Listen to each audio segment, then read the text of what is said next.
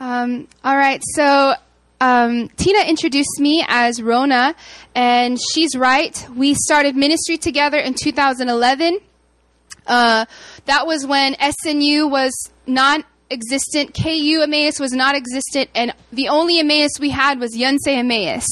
And we began with a group of, um, there was eight of us, and we began ministering together here at Yonsei, and uh, we weren't even full time ministers. We were just doing it part time, and it was it was such a crazy, awesome, and difficult experience together.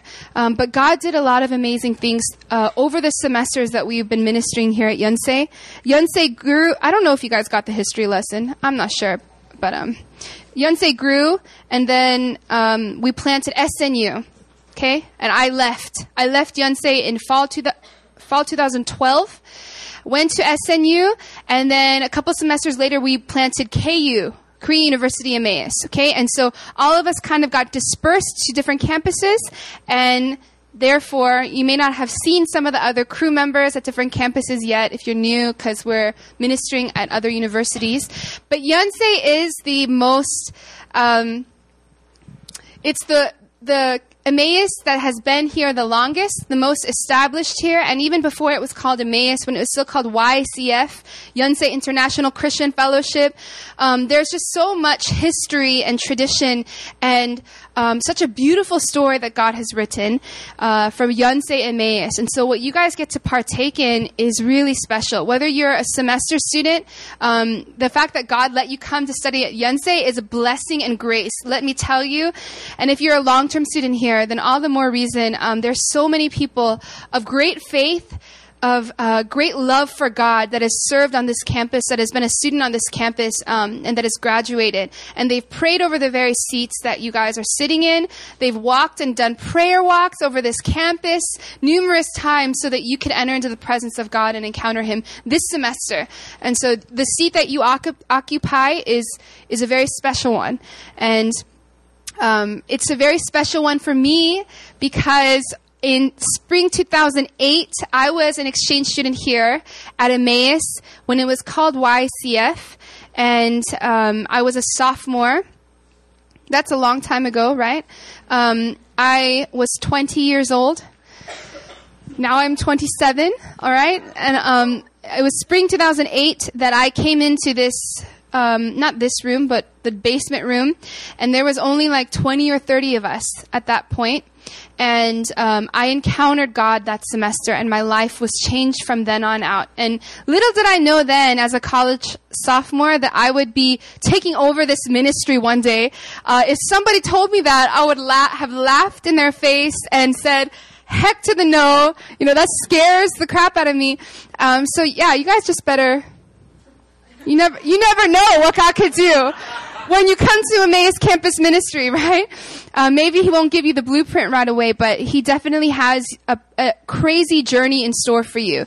If He's called you here, somehow you find your butt in this chair, it means God has, has divinely, sovereignly orchestrated it. You met the right person, you saw the right flyer, you, I don't know, whatever, so that you could end up in this chair and so that God could could really direct and lead you into his righteousness, into his truth, into knowing him. So it's very special. Um, and I love being here. I haven't been here uh, in like three years. Um, since I think I came once after planting SNU, but um, just being on campus, they remodeled. It's beautiful. Uh, and it's honestly, I don't know why Yonsei is so pretty compared to SNU. No, I. I love my campus, but as I walked around today, I was like, whoa, this campus is gorgeous. All right. I should, I should probably get started now. Um, I want to start us off with one question, and the question is, what has payback looked like in your life? What has payback looked like in your life? Okay? Has anyone ever paid you back for something that you did to them? Or have you ever paid anybody back for what they did to you? Let me give you an example. I have an older brother. He is two years older than me. And, um, I'm a very strong willed and stubborn person. If you know me at all, you will figure that out quickly.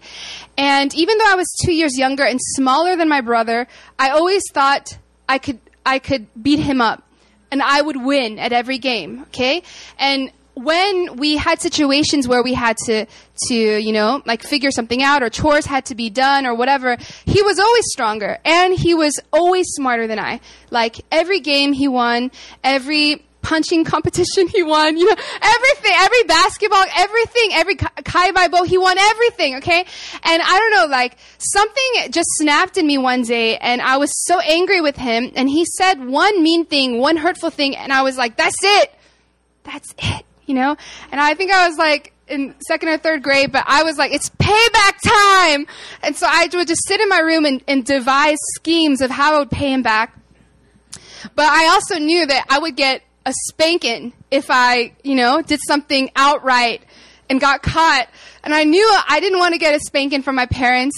That's whenever, you know, I don't know if that is a word used. Okay, anyway, it's discipline from your parents. And I, I was afraid of that happening. So I was like, what can I do to, to punish him, to pay him back for the evil he's done to me without getting caught? And so one day, like, I got the idea. We were on a family trip or we were going somewhere and then he was sitting in the back seat with me.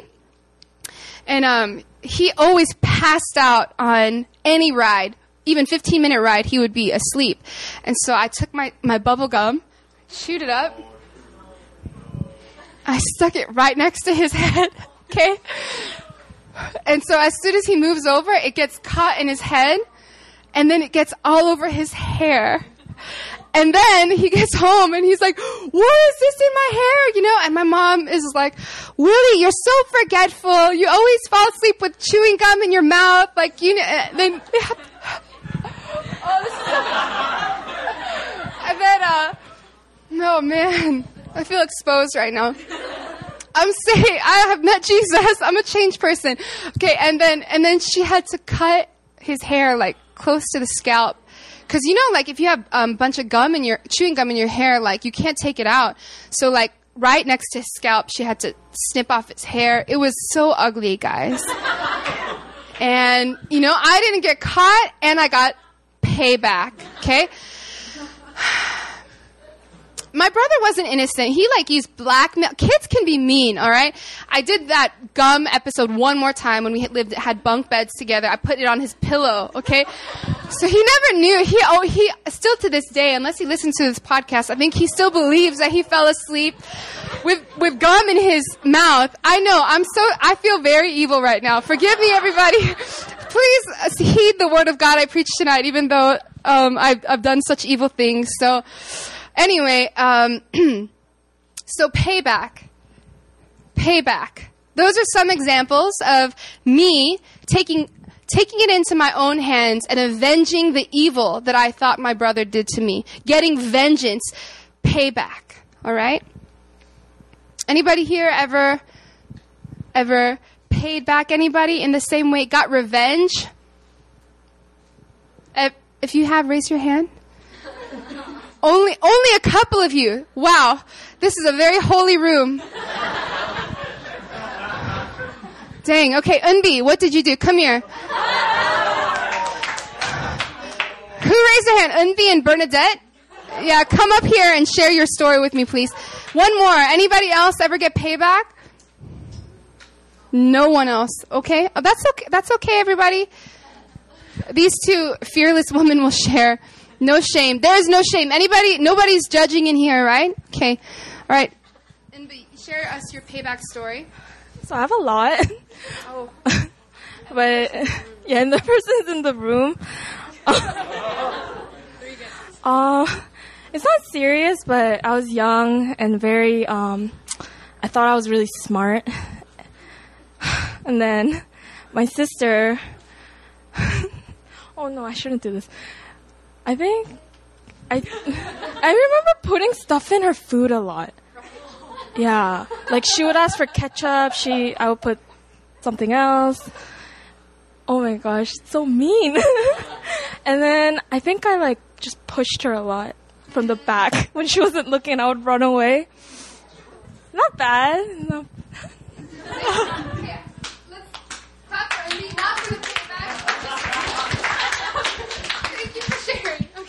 Can I share what it was for first?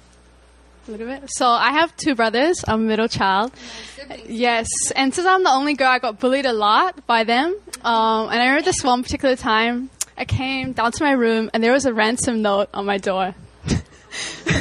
it said like all your teddies and dolls have been stolen.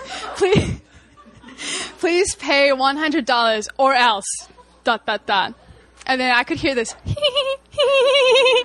and both my brothers had like barricaded the door, like to their room, like with furniture. So when I tried to open it, I couldn't open it, and they were just laughing their heads off, like this is the funniest thing ever. Um, and I was like, oh, my teddies, you know. And so um, payback, pretty much, I did everything you can think of. One example.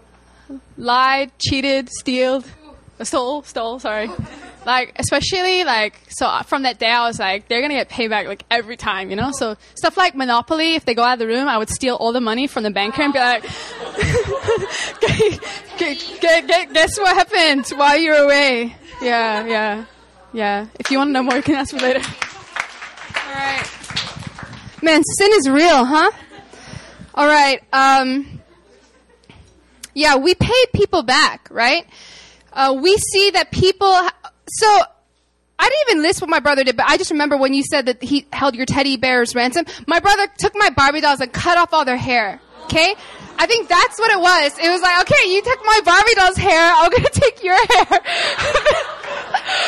we can play this game, bro. Okay. Okay. Anyway, I know that we're laughing about this, uh, and when you're a little kid, um, it may be easy for you. It makes sense. Like an evil is done for you to you, you repay it with evil. Okay, you give an eye for an eye, a tooth for a tooth. It makes sense. It's just common sense. So you don't have to te- you don't have to teach a kid to get revenge, right?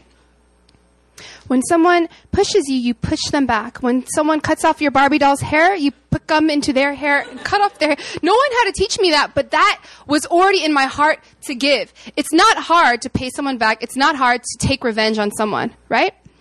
All right, so, um, you know, it's not just as a little kid though that I've had revenge, that I've wanted to take revenge. Um, I'm going to make myself vulnerable here, and I'm sure you guys have done it too, okay? This is why I'm saying this. But sometimes when someone makes me mad, um, like just, you know, like when you have those imaginary scenarios in your mind, and you're like, if I just saw that person that hurt me or that did me wrong or whatever, you know that what I would say to them? I would say, you know, and then you just think about the cool way to like insult somebody, right? Like a really smart, um, quick, like painful filled words, right? And, but then for me though, it, it's so lame because I'm just laying in bed and I'm like, if I saw that person, I would say, you're a mean person, you know? And then I, the, I, this is usually what I think. You're, I think you're an idiot and you're just mean and you're ugly, okay? That's, that's as far as I get. And then first I realize I am so Christian, I can't even insult people anymore. Like, that's all I have. Two, the only other thing I can think is, at that point when I call someone ugly in my mind, I'm working out that scenario in my mind, I already feel convicted. And I'm like, they're not ugly. They're made in the image of God, you know, so it just stops there. But I mean, like, sometimes, you know, we just think that we have these scenarios of like, if I could just see this person that really did me wrong, I would pay them back with these harsh words, or I would insult them, right? Until, unless you're like me, you can't even think of, of cool sounding insults to give, but we know how to pay people back. It's in our human nature. We want to do it. We want to get even. It's what is in our hearts, alright? Um, and what I want to talk about today is I want to run us through a story of a man that I really love in the Bible, and that's Joseph. And I know that there, um, this this story of Joseph is very famous, and his life is is uh, very well known to many Christians. But I really want to go in deeper and see how Joseph handled payback situations and learn from it. Okay. So if you could turn your Bibles with me to Genesis chapter 37, we will begin.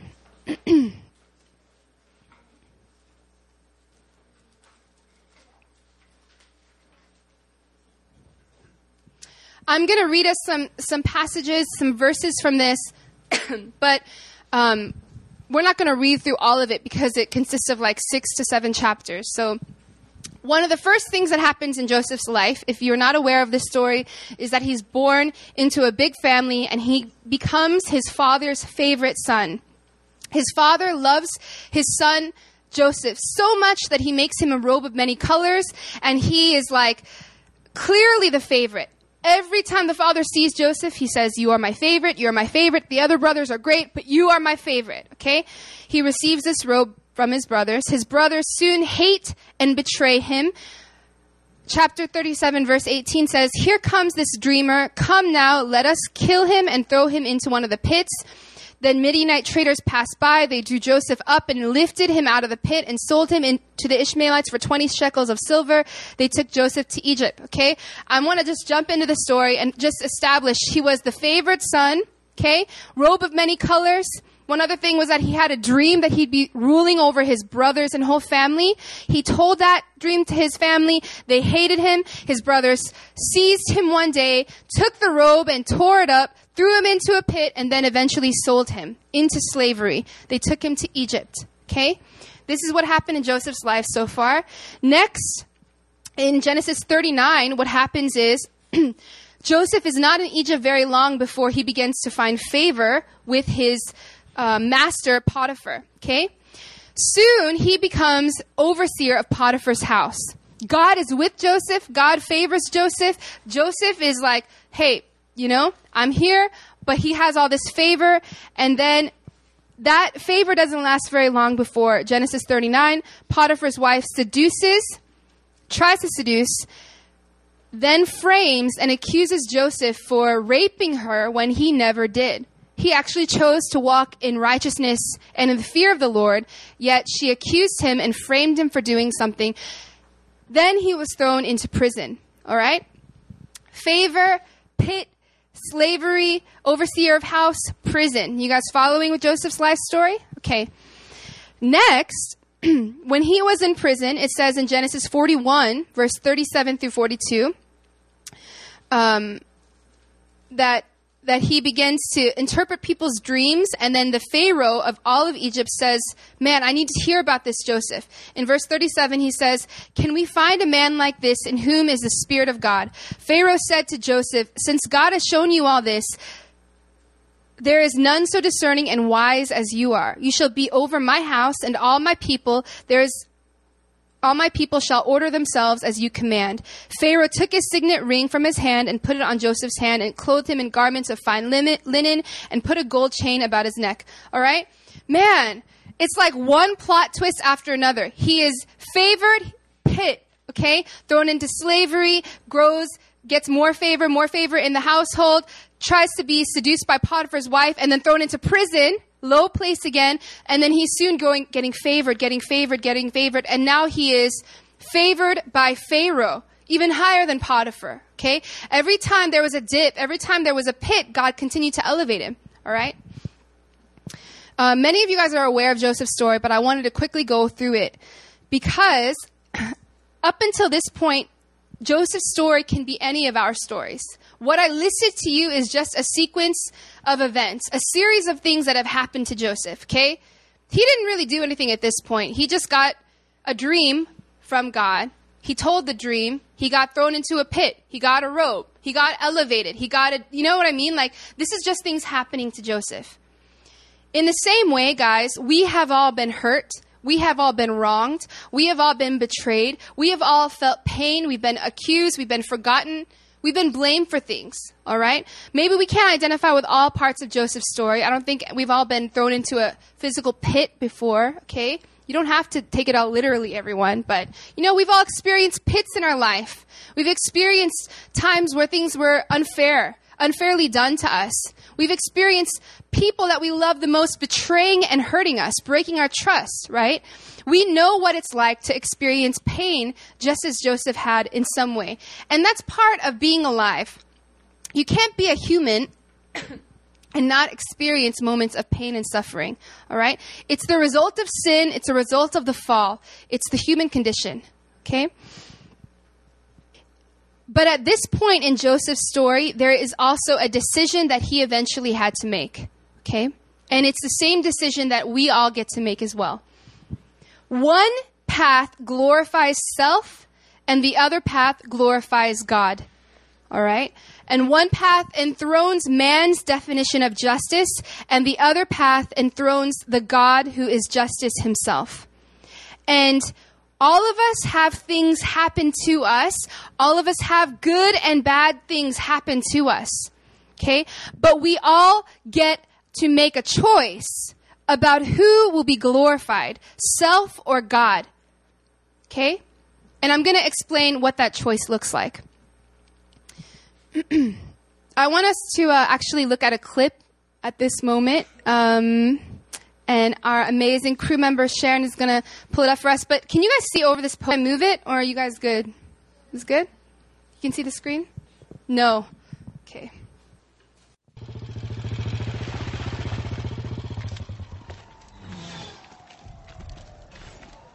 So, this all seems horrible.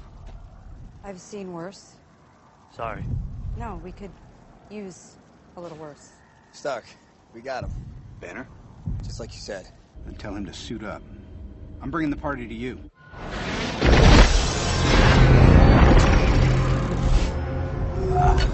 I, I don't see how that's a party.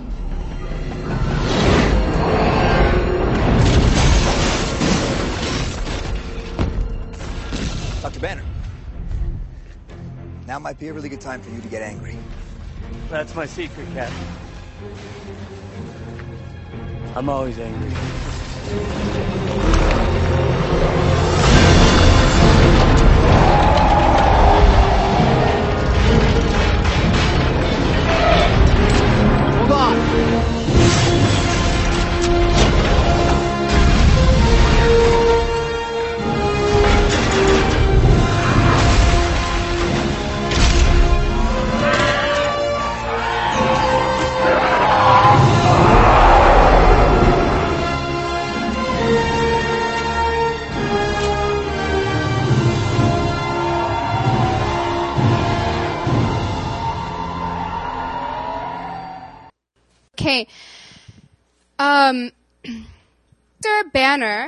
Now might be a good time for you to get angry. That's my secret, Captain. I'm always angry. Okay. And later on, he says, now go smash, Hulk. Okay. And, um, you know, like this clip, I just want to share it because because I mean I like this movie, but also um, it kind of glorifies what vengeance, payback, and avenging looks like, right? I mean that's the basis of the entire movie. It's not just they're avenging, you know, humanity and the world as we know it against these aliens. Like, and I, and I'm not saying we should not ever. Um, take arms up against evil leaders or whatever, okay? I'm not saying pacifism is the way to go, but what I am saying is that this whole premise is about avenging things. It's the name of um, the group, it's the name of the movie, right? And it also glorifies humanity's version of vengeance. It glorifies it. This is the way the world deals with vengeance and justice. But as you get to know each character more in the different movies and in the different like side stories and the romances and the friendships that take place in this movie, um, you know that they all have really messed up pasts. You know that they come from a lot of pain, a lot of suffering, a lot of betrayal. They all have different stories. And when they come back together, they're not just fighting for the good of humanity and justice, but they're also giving vengeance and enacting vengeance against people who've hurt them. Okay? It's a personal thing. They're repaying the evil that was done to them by giving vengeance to their enemies. All right? It's the premise of the entire series. And the name of the heroes denote a wrong that's been done and a payback for that wrongdoing. And uh, what I want to talk about tonight is to prove to you that through the truth of the cross of Jesus Christ, no matter how great the world tries to portray vengeance and payback in, in such a glorified way, the Avengers always lose. Everybody say, the Avengers always lose. I also want us to leave here knowing that we all get a choice to make. We can choose to be avengers or we can choose to be avenged. Okay? Um, and if we pick back on Joseph's story in Genesis 41, we see that Joseph began to make a series of choices that show us that he didn't choose to avenge and take justice into his own hands, but he, cho- he chose to be avenged by God. Okay? If we look at verse 51 and 52, by this point, Joseph gets married and he begins to have children. All right? And the name that he chose, he chooses, the name he chooses to give to his sons is very indicative of what choices he's making in his heart. All right? Verse 51 says, Joseph called the name of his firstborn Manasseh. For, he said, God has made me forget all my hardship and all my father's house. The name of the second son he called Ephraim, for God has made me fruitful in the land of my affliction. Okay? Now, remember this man. He had everything comfort, safety, favor, love, a good family. The people closest to him that he loved the most threw him into a pit and betrayed him, sold him into slavery. You guys may be homesick. You guys may be far from your homes, far from your families. Yeah, so is Joseph. He knows what it's like to be far away from the people that you love. But back then, there was no Skype, there was no Facebook or Kakao Talk or whatever it is that we use, you know, Hey Talk, Snap chat, whatever. We have so many ways to communicate with people that are oceans away. But Joseph, when he was sold into slavery and taken to Egypt, he never had a promise from God. He never had a way to be able to communicate with them again or think that he could ever see them. This was a big deal for Joseph, okay? He's stripped of everyone he loves the most after he was betrayed. And then he's taken to another land. You can imagine the pain that he feels, the suffering that he feels, the betrayal that he feels, okay? And then as soon as he gets, life gets a little bit better. If he didn't curse God already when he was in a pit, life gets a little better. And this woman says, you know, Joseph, you look so good. Lay with me. And he runs away. He runs away. You can imagine what it's like to be tempted as a, a single young man, right? He runs away from her. And then she still accuses him of raping her. All right? He chose to do what's right before God. And then he gets thrown into prison. He gets framed. And at that point, I don't know about you guys, but I mean, I would be tempted to be like, God, what's up right now? What is up? You know, I was just born. I can't help it that my dad loved me so much. Why they have to throw me into a pit? Why they have to betray me? You know, why, why did this woman lie about me when I chose to do what's right? God, what's going on? I would be, I would begin to question God. I would begin to question His plan for my life, His goodness over my life. I would doubt His sovereignty. I would doubt His goodness.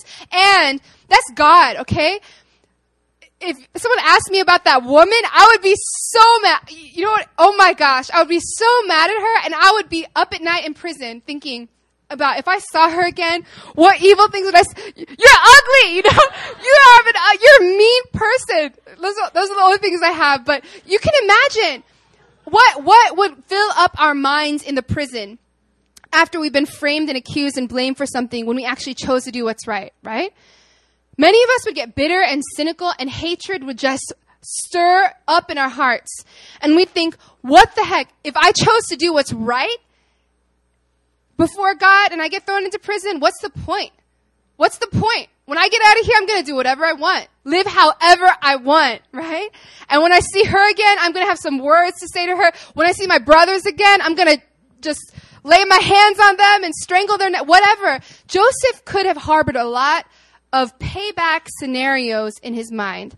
Okay? He could have joined the League of Avengers here and avenged himself for the evil that has been done to him. And no one would have blamed him. because I think that we all have this idea of what is okay, what's not okay. You know, we shouldn't do evil to each other. We should be nice to each other. We should tolerate each other. And so we kind of all would be like, Joseph, if you in prison had hatred in your heart towards this woman and your brothers, that's a-okay. You, they deserve it. They are wrong. They did you wrong, okay? And if you went up to Potiphar's wife and you said, "Hey, lady, you are messed up," that's a okay. She is, you know. We we would not mind it that much if Joseph took vengeance into his own hands because this is wrong stuff, right? We wouldn't blame him because we all have this sense of what is right and wrong in our hearts. But Joseph, the first time that we hear about anything that indicates what's happening in his heart, we see that he has named his son, God has made me forget all my hardship. Wow. His second son, Ephraim, means God has made me fruitful in the land of my affliction. And it makes us wonder what did Joseph meditate on all those moments in the pit, on the way to Egypt when he was handcuffed in shackles, enslaved, in, enslaved by Midian, Midianite traders, all those nights in the prison cell? What was Joseph thinking about? Was he up at night like I sometimes am, thinking about scenarios when I could tell somebody off? Or was he thinking, God, you are the God who makes me forget all the hardship and affliction. You're the God who delivered me from that pain. You're the God who makes me fruitful in the land of my affliction. Because the first chance he gets, he opens up his mouth and names his sons, forgetting hardship, and God has made me fruitful. He didn't name them, my brother sold me into slavery and threw me into a pit and tore up my robe of many colors. My life sucks. Child number two, this woman is crazy. I should never ever do what's right before man and God because it doesn't matter anyway. Okay? He didn't name them that. If that was a meditation of his heart and mind, that's what he would have named them. Because out of the overflow of your heart, your mouth speaks. Okay? Time passed, a famine then came to the land. People flocked to Joseph and, Is- and Egypt for food, and eventually the famine got so bad that his own family, his brothers, made the trek to Egypt to get food. Okay? And this is what Joseph says upon meeting his brothers for the first time after all this time has passed. Genesis 45, verse 4 through 8 says, Joseph says to his brothers, Come near to me, please. And they came near. And he said, I'm your brother Joseph, whom you sold into Egypt. And now do not be distressed or angry with yourselves because you sold me here. For God sent me before you to preserve life. So it was not you who sent me here, but God. He has made me a father to the, to the Pharaoh and lord of all his house and ruler over all the land of Egypt. Verse 14 Then he fell upon his brother Benjamin's neck and wept, and Benjamin wept upon his neck. And he kissed all his brothers and wept upon them. Again, later on in Joseph's life, he says to his brothers, um, chapter 50, verse 18 through 21.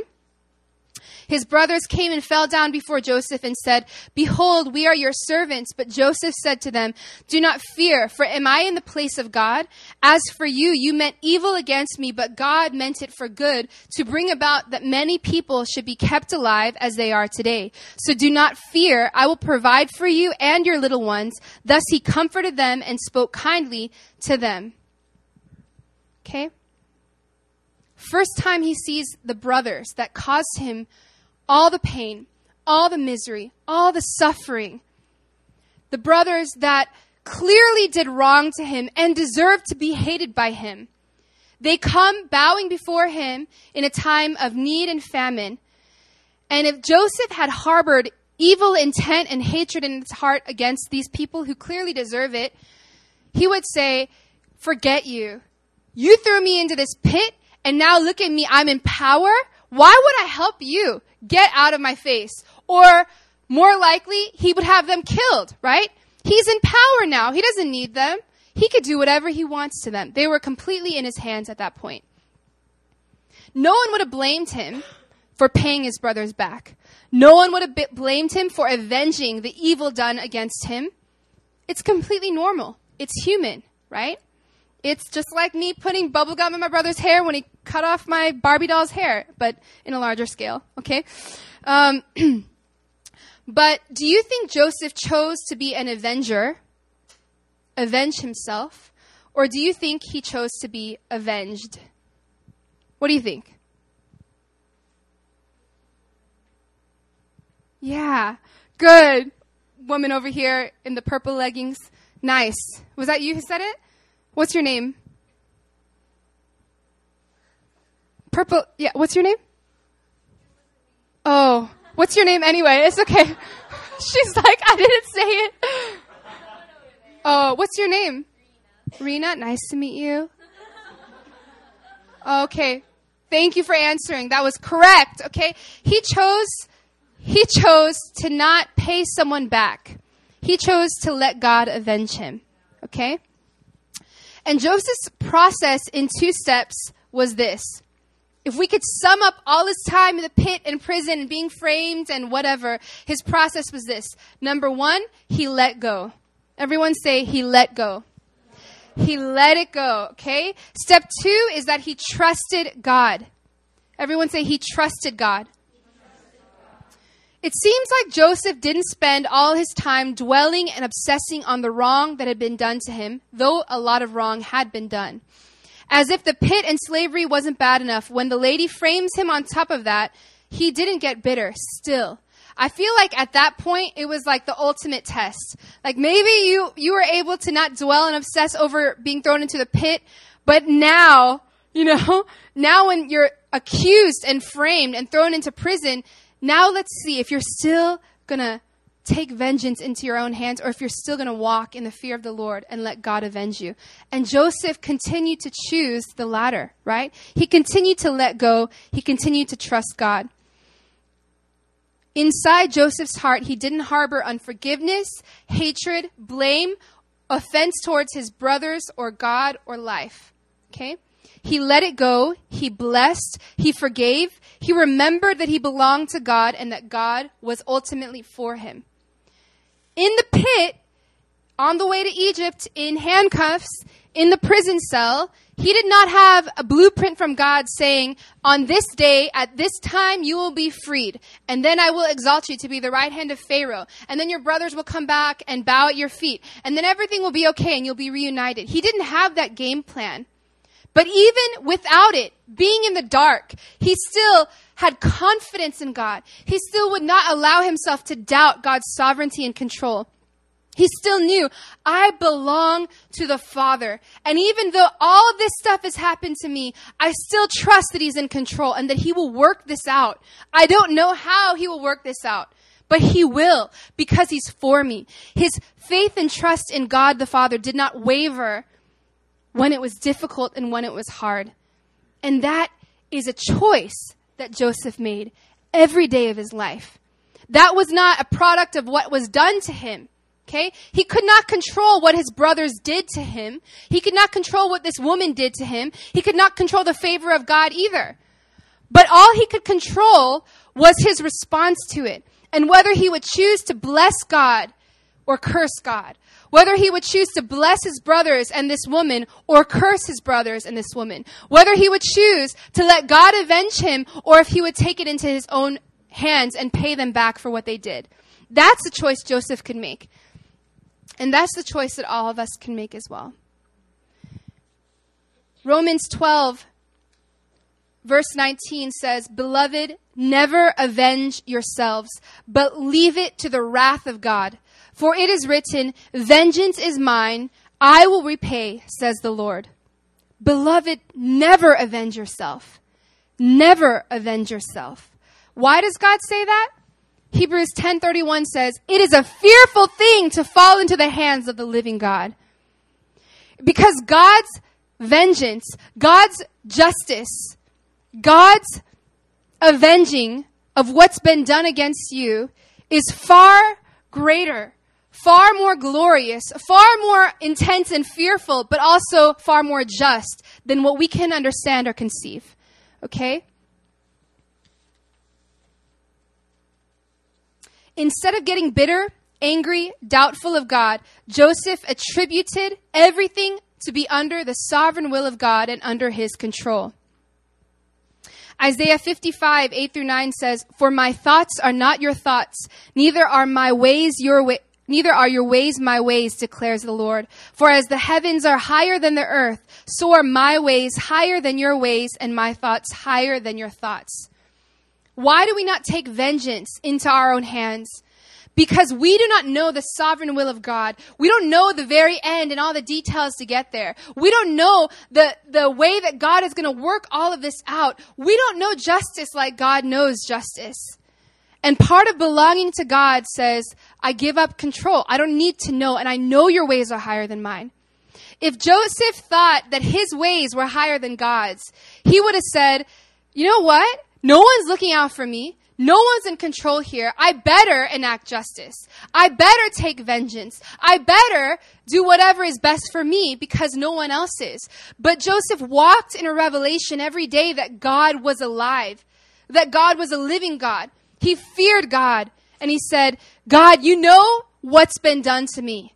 You know, you know it, God. And I know that you're a God of justice. I know that you're a God of justice.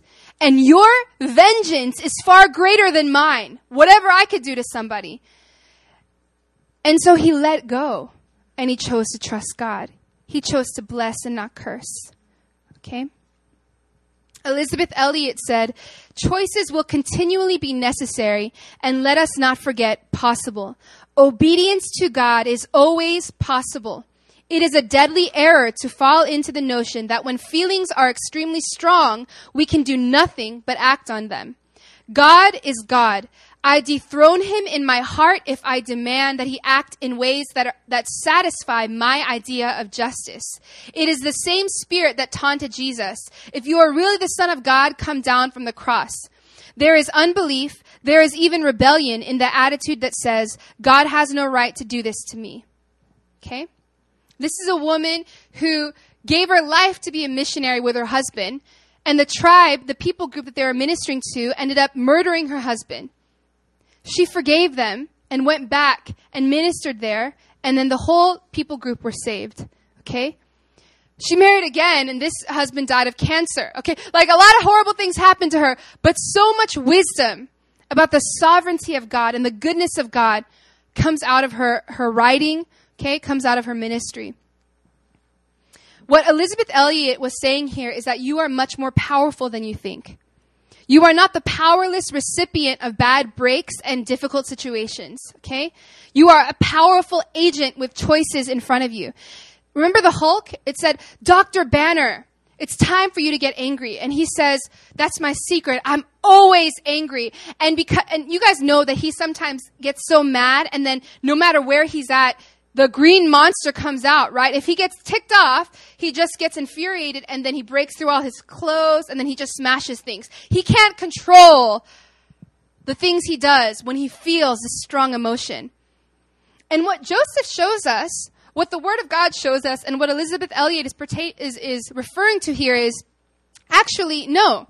No matter how strong your emotion of pain or anger or hatred is, you don't have to be controlled by how you feel. You actually still have a choice. And what if the things that are done to you and the things people do to you, good or bad, they don't control your emotions and your feelings? What if you're in control here? And you can choose what you do from that moment on. And you can't blame anybody else anymore. If you're a bitter person and you're cynical, you don't trust people, you can't connect with God and other people, maybe it's time to stop blaming the people who hurt you. And maybe it's time to remember, hey, actually, I'm a little bit more powerful than I give myself credit for. I can't control what they did, but I can control what I do from this moment on. You don't want to give people more power than they actually have, right? You don't have to turn into an ugly green monster because you can't control your emotions and smash things around you, right? Only you get to make a decision to not let evil and wickedness come into your heart or out of your mouth. You can't control the actions and decisions of others.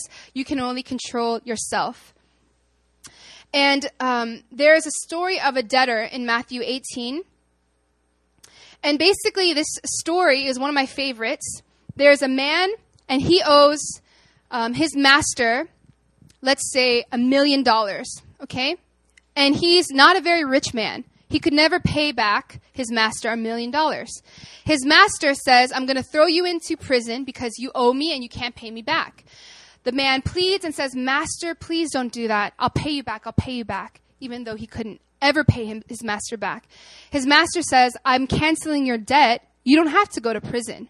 Okay? This servant of that master who just got his debt canceled leaves and then he goes and finds one of his own servants who owe him about a hundred bucks. And then he sa- it says in the in the in the word of God that he took his servant by the neck and strangled him and says, "You wicked and la- you wicked and lazy servant, you know, you wicked and lazy servant. You're going to be thrown into prison, you and your whole household until you can pay me back this 100 bucks." Okay? And then the first master says, I canceled your debt of a million dollars, a sum that you could never repay me. But then you left here, you left this whole moment of mercy and grace, and then the moment you found someone who owes you a hundred bucks, you strangle them and demand that they pay you back. You wicked and lazy servant, I'm gonna throw you into prison now. And then Jesus ends it and he says, So God will do unto you if you don't forgive your brother from your heart. Whoa. All right? Man, Jesus' stories are legit, huh? They're real. He just cuts to the chase. Colossians 3:13 says, "Forgiving each other as the Lord has forgiven you, so you also must forgive." And I want you to think about how has the Lord forgiven you? How has the Lord forgiven you? So we are called to forgive other people.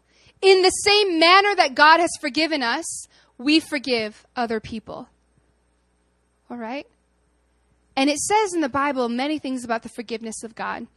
It says He's wiped our sins from us, that He's separated us from our sin as far as the east is from the west, that He keeps no record of our wrongs. When He looks at us, He sees the righteousness of Christ given to us, that by His blood we're cleansed of all sin. He's canceled all debt. We don't get punishment and judgment when we deserved it because Jesus took it on the cross. That's how He forgave us. And He says, as He forgave you, you forgive other people. Now, that's not really possible for us, but that's the standard that the Bible asks us to really strive for in forgiving, in forgiving other people, right? And it's the complete opposite of how the world sets us up to glorify vengeance and taking justice into our own hands, right? Since it's a commandment, when we don't forgive, we actually sin against God. Unforgiveness puts us in bondage in this passage, it says that the man was turned over to jailers, and this can be symbolized as tormenting spirits. Okay? Unforgiveness separates us from experiencing connection, love, intimacy with God and others. And oftentimes people feel disconnected with God. They say, I can't, I feel like I'm hitting a wall every time I pray. Every time I praise, I don't feel God's presence. I don't feel like I can get closer to Him. Or they feel like they have trouble connecting with other people.